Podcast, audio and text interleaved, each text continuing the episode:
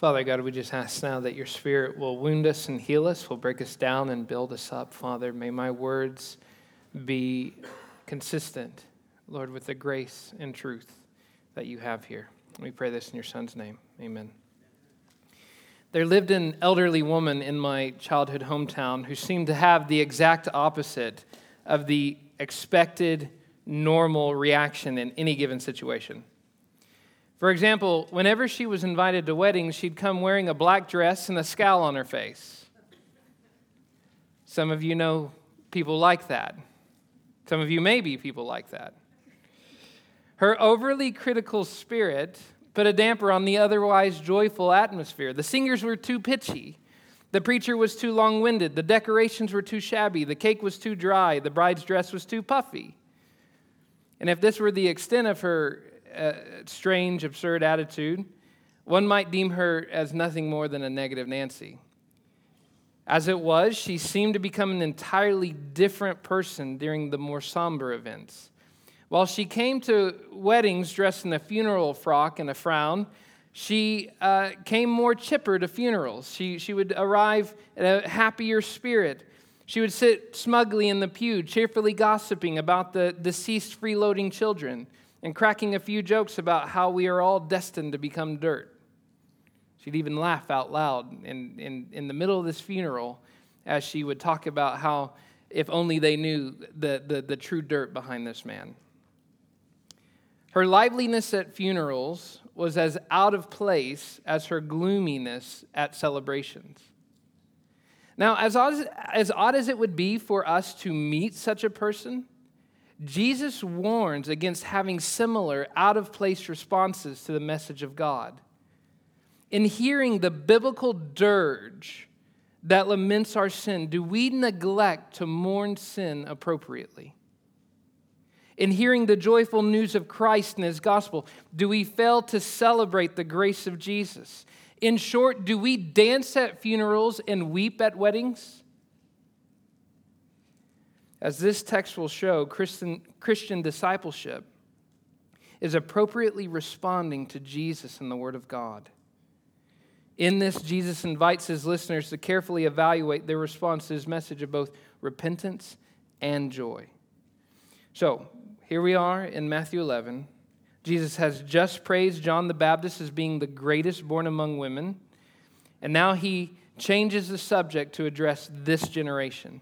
Beginning in verse 16, he says this But to what shall I call this generation? It is like children sitting in the marketplaces and calling to their playmates, We played the flute for you, and you did not dance. We sang a dirge, and you did not mourn. Now, in this parable, Jesus sees the generation as a group of playmates who do not respond appropriately to the game. The flute is symbolic of a joyful instrument. It is, it is played during joyous occasions. And when the flute is played, the expected outcome is for children to dance. As it is, the flute was played, but the children did not dance. On the other hand, the dirge is a somber hymn that's meant to stir up emotions of, of grief and mourning. It's funeral music. And it's meant to bring a spirit of mourning and, and pain and reflection of sadness. However, when the dirge was sung, no one mourned. It was altogether an inappropriate response to whatever they were hearing. Now, Jesus explains this parable in the next two verses. For John came neither eating nor drinking, and they say he has a demon.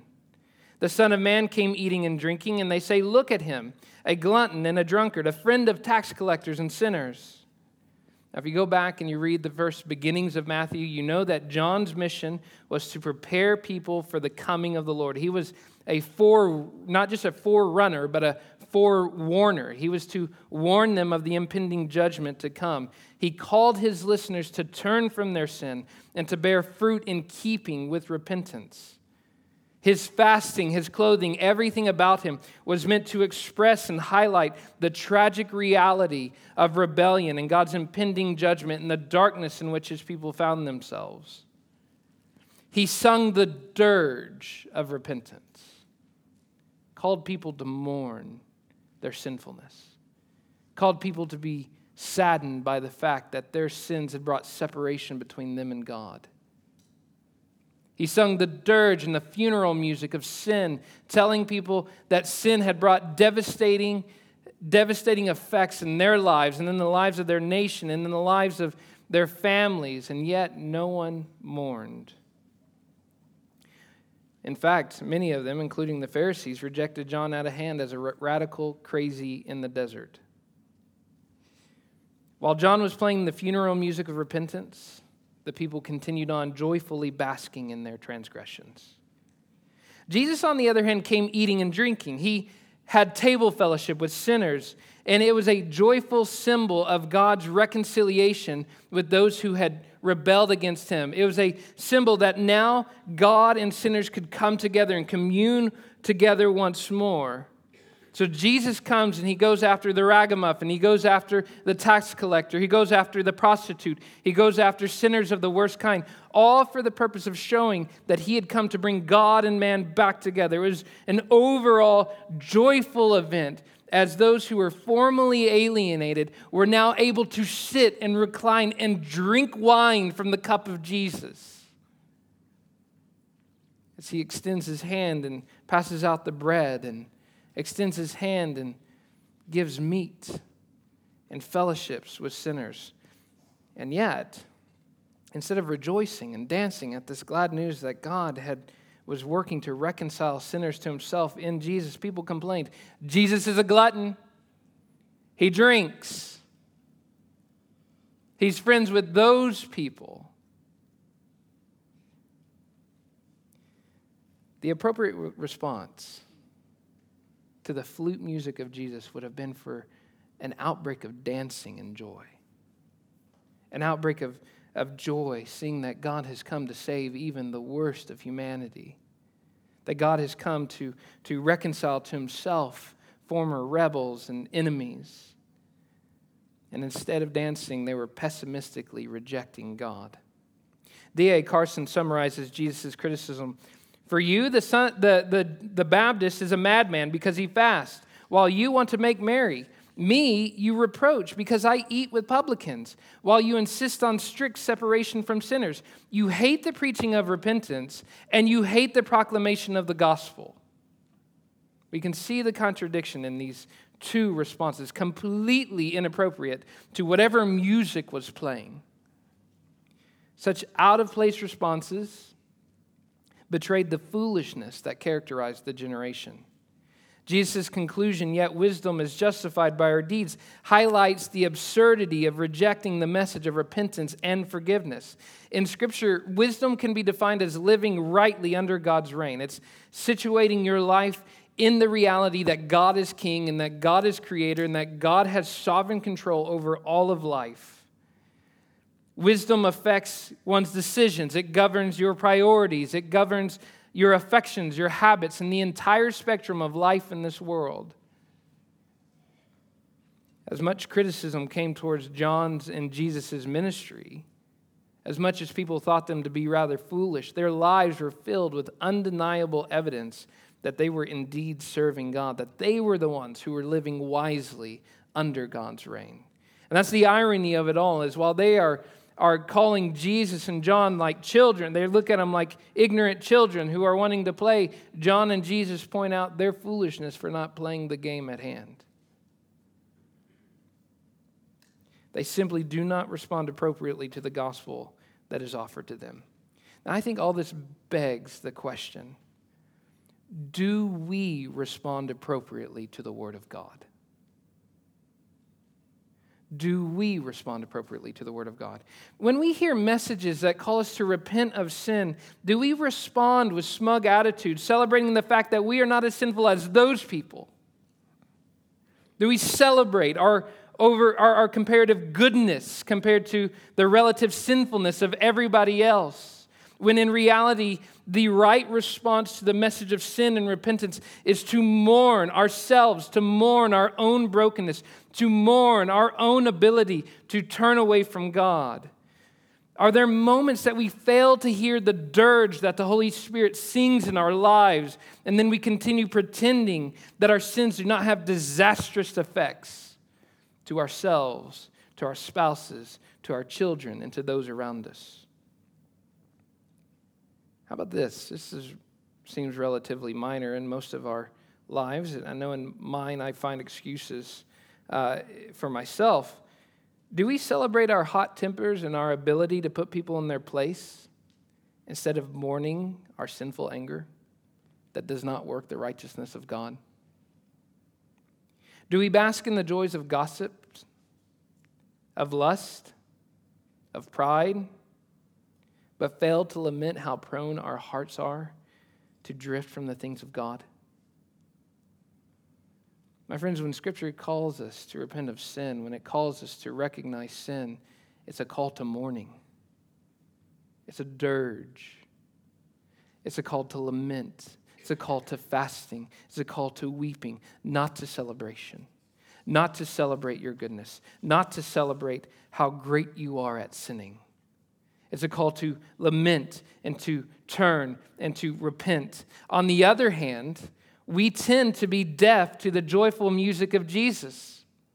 Jesus plays the flute, but we don't dance. Now, as a sinfully flawed man, I've got to admit, my friend, my closest friends can tell you this.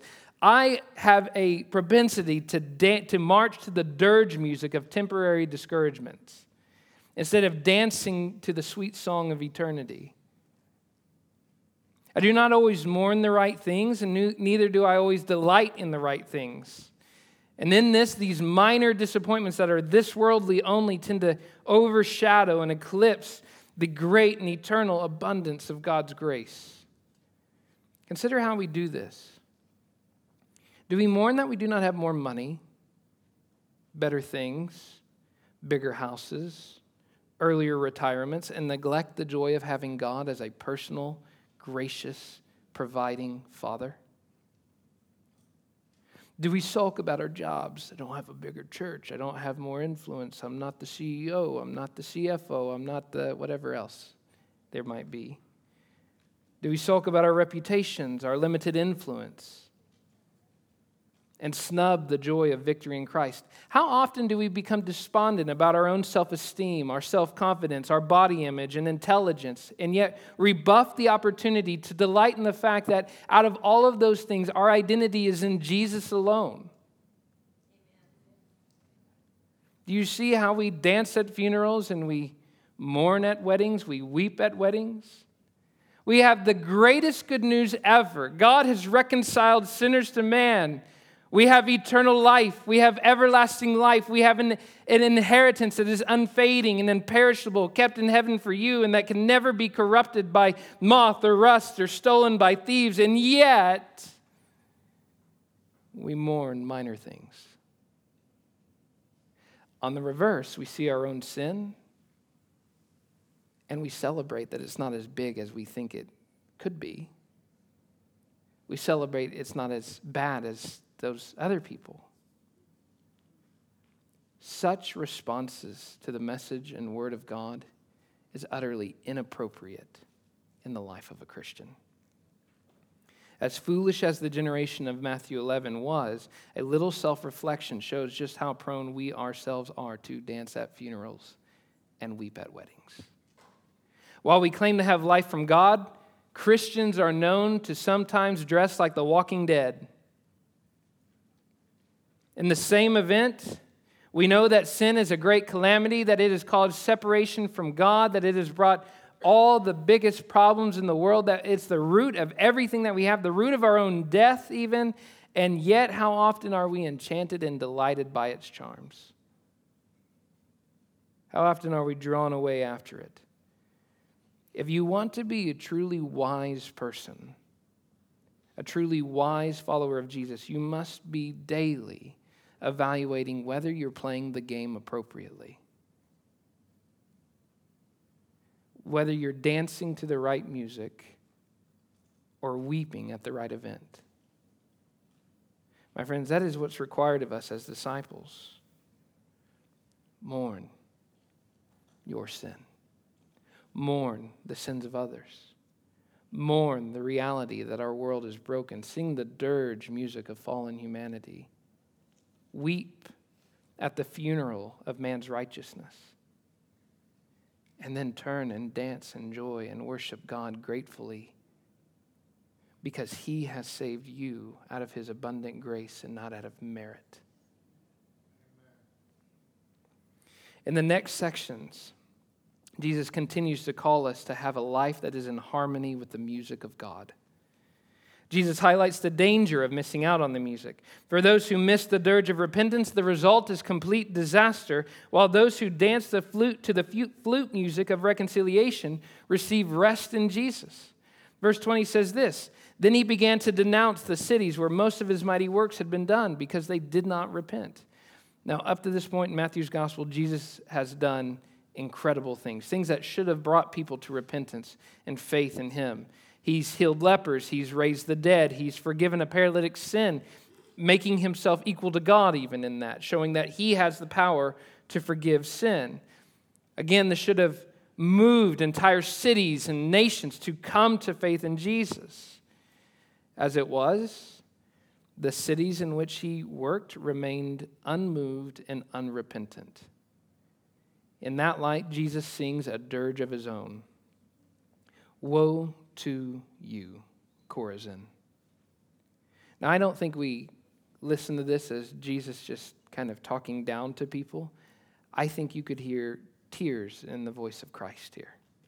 The word woe is meant to express this deep pain and displeasure. It's uncomfortable. Woe to you, Chorazin. Woe to you, Bethsaida. For if the mighty works done in you had been done in Tyre and Sidon, they would have repented long ago in sackcloth and ashes. But I tell you, it will be more bearable on the day of judgment for Tyre and Sidon than for you. And you, Capernaum, will you be exalted to heaven? You will be brought down to Hades. For if the mighty works done in you had been done in Sodom, it would have remained until this day. But I tell you that it will be more tolerable on the day of judgment for the land of Sodom than for you. Now, Chorazin, Bethsaida, Capernaum, they are all cities near the Sea of Galilee. Jesus has been working there. This is where most of his works have been happening. The little girl's been healed here, lepers have been healed here. It's, it's, it's amazing. And at an initial glance, initial glance, these cities would not have seemed that much different from any other normal town or city in Israel. It wasn't like they had these overly appalling sins happening in these cities. These were very normal Second Temple Israelite cities. We don't, we don't see anything in these cities that are abundantly like breathtaking, okay? We don't find like idolatrous shrines in Capernaum to this day. The archaeology, eh, there's a, there's a great, huge synagogue even. These are pretty decent towns filled with pretty decent people. This is your relative small town Texas. Good old folk. But here's the critical fact they have remained unmoved to the music of Jesus. Jesus' denouncement is not brought on by the presence of appalling sin, but by the absence of repentance. Do you hear that? It's not brought on by the presence of appalling sin, but by the absence of repentance. To be sure, all sin is wicked, all sin is worthy of judgment, but the evil that brings Jesus' swift denouncement is negligence to turn from sin into the Lord. This is what brings him the deepest pain and displeasure. To Jesus, the lack of repentance is the source of deep displeasure that causes him to lament over these cities' hopeless future.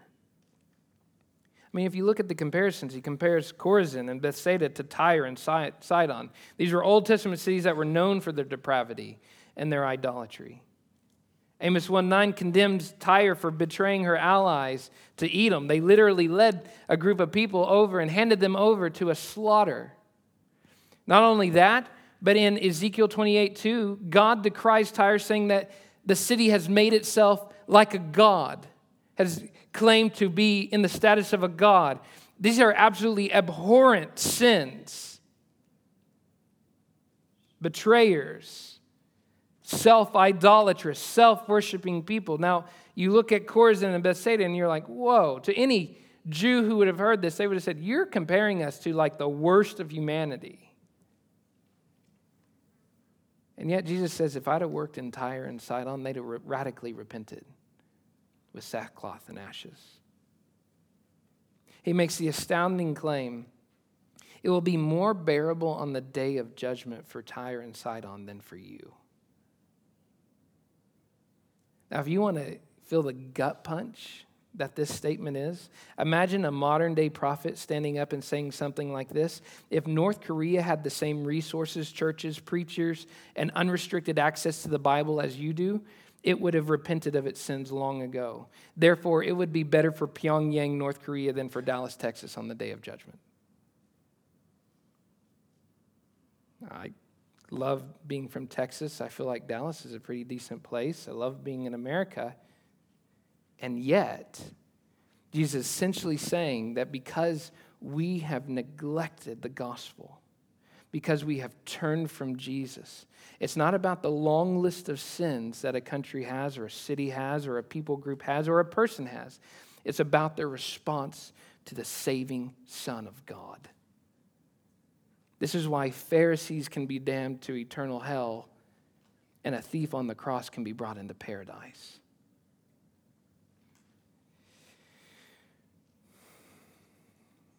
How is it that treacherous, idolatrous cities stand better, fare better in the judgment? It's simply because the sin of disbelief is a sin that weighs heavier than any other sin that we would list murder, betrayal, idolatry, disbelief is the root of them all. Disbelief weighs heavier than them all. Now, think about the most atrocious sins that take your breath away.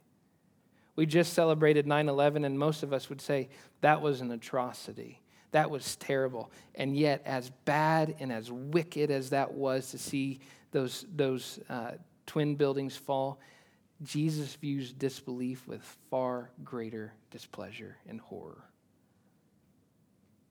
That is the deep depravity of wickedness. He says something similar to Capernaum. He warns that the city will not be exalted to heaven, which means that they're, they're assuming, hey, we're pretty, we're relatively good people. We're faithful Jews. Surely we're going to be exalted to heaven. Jesus says, if you think you're going to be exalted to heaven, think again, you're going to be brought down to Hades, which is a, a metaphor for ruin. He says that if he worked with Sodom, worked in Sodom, it would have remained until this day. Once again, this is a shocking comparison. Sodom serves as the epitome of evil cities, it is the worst of civilizations in the Bible. And yet, with all of its sins, there is a sin that far exceeds the sin of Sodom rejection of Christ. Capernaum sits in the hot seat not because it has more vices than Sodom, but because it has rebuffed its Savior. The irony is, is that if you go to Capernaum to this day, it is still in ruins. No one's rebuilt it, it's still uninhabited, showing that what Jesus said prophetically came true. They became like Sodom because their sin was worse than Sodom. They disbelieved the Savior. Now, I think Jesus' severe words concerning disbelief should motivate our priorities as evangelists, as people who are sharing the gospel in our community. Out of all the sins of our towns, our cities, and countries, if I were to ask you, what is the greatest sin that any of your neighbors could ever commit? What is the greatest sin you could ever fathom a human committing. Now, I, I, think some of us might say abortion, some of us might say like the Holocaust, some of us might have 9 11 on there. And yet, Jesus completely turns those paradigms upside down. He says that the greatest thing that should, the, the sin that should bring our greatest lament is the fact that people have rejected the Savior. That's the great sin of humanity. That's the great sin of the world. We should be heartbroken over disbelief and driven to pity that there are people who, despite all the resources we have, all the English translations we have, all the money that our churches give, all the people who call themselves Christians and come together to pray, that there are yet still so many who have not yet believed the gospel. God forbid that our neighbors in our country never hear the gospel from us. My goodness, we have more than any other generation has ever had. we have more freedoms, more accessibilities, more resources. I mean, you pick up any English translation, and most of them are fairly accurate to the Greek and Hebrew. You don't have to learn a new language to read the Bible anymore. You don't have to go to a priest for him to interpret the Bible. You can sit at your study in the morning and open scripture, and yet it lays shut. Your neighbor never hears the gospel from you. And my friends, as a preacher, I beg of you, before Christ returns, to think of how atrocious that is. I'm not just some chicken little saying that the sky is falling. This is the great sin of the American church that we have not prioritized preaching the gospel. If we know that rejecting Christ brings such great ruin, why do we not preach Christ more? How can we stand idly by, knowing that it would be better for Sodom than for someone to stand in the judgment who doesn't know Jesus? If Chorazin, Bethsaida, and Capernaum were taking comfort in their relative goodness, Jesus completely shatters that hope. And so for you, who are sitting here and you're thinking about how are you going to escape future judgment, I think it's worth asking what do you put your hope in? Do you think because you're a relatively good person, you're a fairly decent citizen, you don't overall uh, do people wrong, that surely God is going to let you off better? He's going to let you off the hook. Let me just preach the gospel truth to you God owes salvation to no one. God owes grace to no one.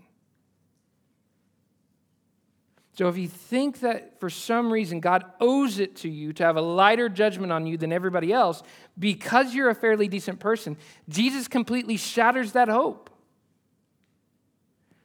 You can only be saved by absolute repentance. That's the absolute turning from your rebellion, both big and small, and absolute complete trust in Jesus alone Everything else leads to absolute disaster. Everything else leads to ruin.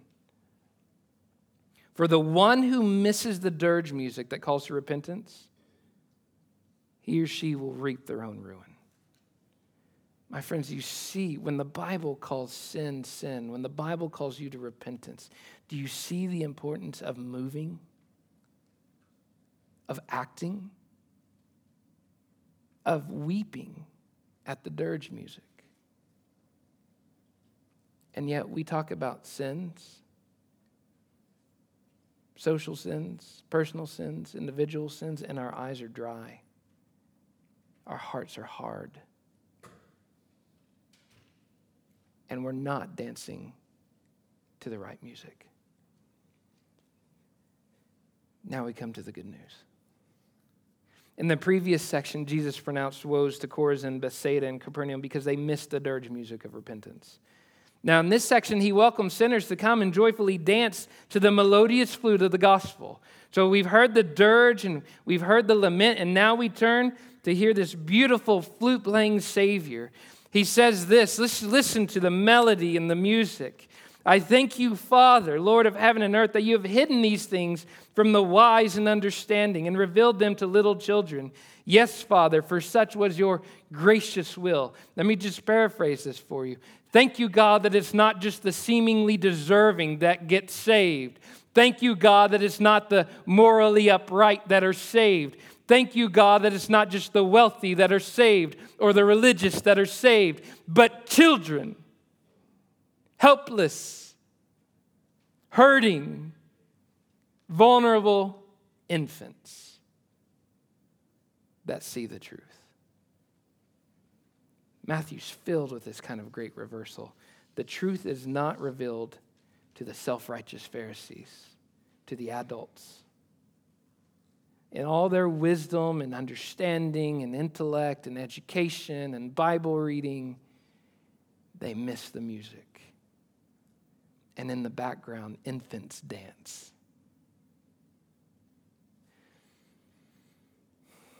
I hope this brings beautiful hope to you. You are a great sinner. And that truth is contrasted alone by the fact that you have a great Savior. Coming to Jesus requires us to respond in absolute dependence. If you're going to dance to the flute music of the gospel, you must respond by being absolutely dependent, helpless, needy for Jesus. It requires several heart attitudes. I just invite you to do exactly what I've done. Reflect is this true of your heart on a daily basis? Or is this true of your heart sometimes? Is this something that needs to be true of your heart today? Is this something that needs to be true of your heart more often? So here's several heart attitudes that must happen if we are going to be childlike dependent upon Jesus. First, we are required to humbly acknowledge that God has given Jesus all dominion. God has given Jesus all dominion. This acknowledgement is difficult for those obsessed with their own kingdoms, their own status, their own authority, their own possessions. It's very difficult to acknowledge that Jesus alone has all dominion. I mean, this is my life. Those are my possessions. That's my wife, my kids, my things, my car. And yet, Jesus calls us to humbly denounce self rule, self authority, and to proclaim the fact that God alone rules through Jesus. We don't have the right to organize life any way we see fit. We don't have the right to say whatever we want. We don't have the right to want and prioritize whatever we think fit. We are completely inadequate to do that. We are sinners. We will pick and say and think and do the wrong things every single time. We need a king. If I am to know God as my Father, it will not be because of my intellect, because of my power, because of my strength, but because of my weakness and coming to Jesus who can give me the knowledge of God as Father. Second, an appropriate response to, come, to Jesus requires acknowledging our own weariness. My friends, if you don't know you're weary, just look back at the last few months of 2020. We're weary. We're tired people, aren't we? And, and we try to put up a good face we're not that tired. I can do it. I can shoulder it. I can get through this. I can make it. I can do I can I can strong arm my way through this. I can plow through this. I'll get through this too. And yet, I think there's just something healing about the fact of just saying, you know what? We are heavy laden. We are tired people. We're not just heavy laden by life circumstances, we're heavy laden by our own sin and guilt. Listen to the beautiful words. Come to me, all who labor and are heavy laden. Now, for those of you that resonate up to that point, you're heavy laden, you're hurting, you're wounded, you're broken. Listen to the beautiful rest of that statement. And I will give you rest. Have you lost sleep this season? Do your sins keep you awake? Do the sins of the world make you feel heavy? Do you see your life and the world and the, all the way that it's going and you just are exhausted? Where do you go? Jesus says, Come to me, and I will give you rest. Everyone who comes to Jesus comes with a bent back and a sore neck. There's no one that comes to Jesus standing upright and tall. We all come with a bent back and a sore neck. We come with burdens that are too heavy for us to carry on, and yet we can't slunk them off either on our own. We're just crushed underneath them. And what's worse is we live in a world that continues to tell us that there's stuff that we can do about it. Heal thyself. Girl, wash your face.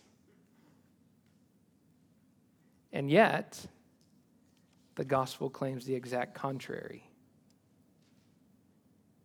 My friends, no matter how hard you try, you cannot heal yourself.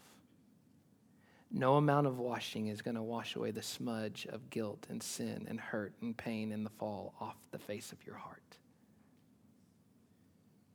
The message of the gospel isn't wash yourself, heal yourself. The message of the gospel is be healed, passive. Be washed, passive. And yet we are so obsessed like adults. What can I do? What can my strength gain? Maybe a little more elbow grease. And yet Jesus says you don't need elbow grease, you need the grace of God. You're tired, you're weary, you're out of elbow grease. The smudges aren't coming off. Those things that are in your life that you would just be mortified if people knew. Those things that you every day regret having done. Those deep, dark secrets and those thoughts and those things that you try so desperately to push under the dark bed covers of your your mind, those things that you shove into the dark closets of your past. No amount of shoving keeps them in there. You shut the door on those dark closets on your mind, and at night, those closets open up wide, and out comes the boogeyman. And yet, Jesus says, I can slay your boogeyman. Jesus gives rest. So, just up to this point, are you a child? Are you an infant? We have a newborn, and he is absolutely helpless. Absolutely helpless. When Bubba comes in with a Nerf gun, he cannot protect himself. when Sissy decides it's her turn to pick him up like a potato sack, he has no ability to run away. But he has the ability to cry out and here comes Papa. Do you come like an infant, like a child? Are you humbly aware of your own weariness, or are you putting a brave face on it all? Now, finally, I think coming to Jesus means coming to Him and trusting that in all of His grace and gentleness, only He can give you rest, that you have no other hopes, that you have no other plan Bs. Take my yoke upon you and learn from me, for I am gentle and lowly of heart. I'm not this angry Savior who's red faced and shaming you every time you slip and fall. I'm not this Savior who's got this long list of all the things that you've done wrong, despite all the grace that I've shown. I'm not this Savior that's going to be for all eternity dredging up your past and showing you that you are a dirty, filthy sinner. No, I'm the Savior who cleanses you of your sin. I'm the Savior who washes it white as snow. I'm the Savior who eradicates your sin and throws it as far as the east is from the west. Take my yoke upon you, learn from me, for I am gentle and lowly, and you will find rest for your souls. My yoke is easy, and my burden is light. What a beautiful picture we have of our Savior. What kinds of things are you carrying today? What kind of music are you dancing to? How amazing is it that in the midst of our fall and the death of humanity that Jesus breaks out the flute, changes the music of our lives. I mean, we deserve nothing but dirges, right? We deserve nothing but lament. We deserve nothing but funeral music. And yet, Jesus plays the happy, joyful flute and welcomes you to dance with him.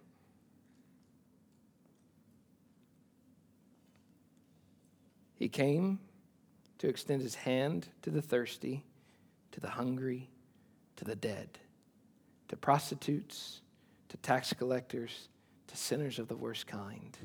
He came to extend his hand to you. Now, all this points us to the cross. How does he take burdens and relieve us of our burdens? when we come to him heavy laden, he picks up the heavy burden of sin and guilt. It was placed on him on the cross. He died for our sin, those things that we can't seem to look straight in the eye. He died and took it on himself. On himself. He was buried and he rose again three days later. You have the dirge of the cross, you have the flute music of the tomb. And in this beautiful gospel, we dance this complicated dance that has many steps and yet is altogether beautiful. My friends, my main goal today has been that we would respond appropriately to the message of repentance and restoration. to the message of sin and brokenness and our rest giving Savior. Repentance is the dirge music that calls us to mourn. So the dirge is sung, but will we weep? Jesus' invitation to find rest is the flute music that beckons all children to come to get into the marketplace and dance together. The music plays, but will you dance? I pray that followers of Jesus at Grace Church will not dance at funerals and weep at weddings, but we will weep at funerals and dance at weddings. All waiting for the day when the wedding comes and we will dance with our bridegroom forever and ever.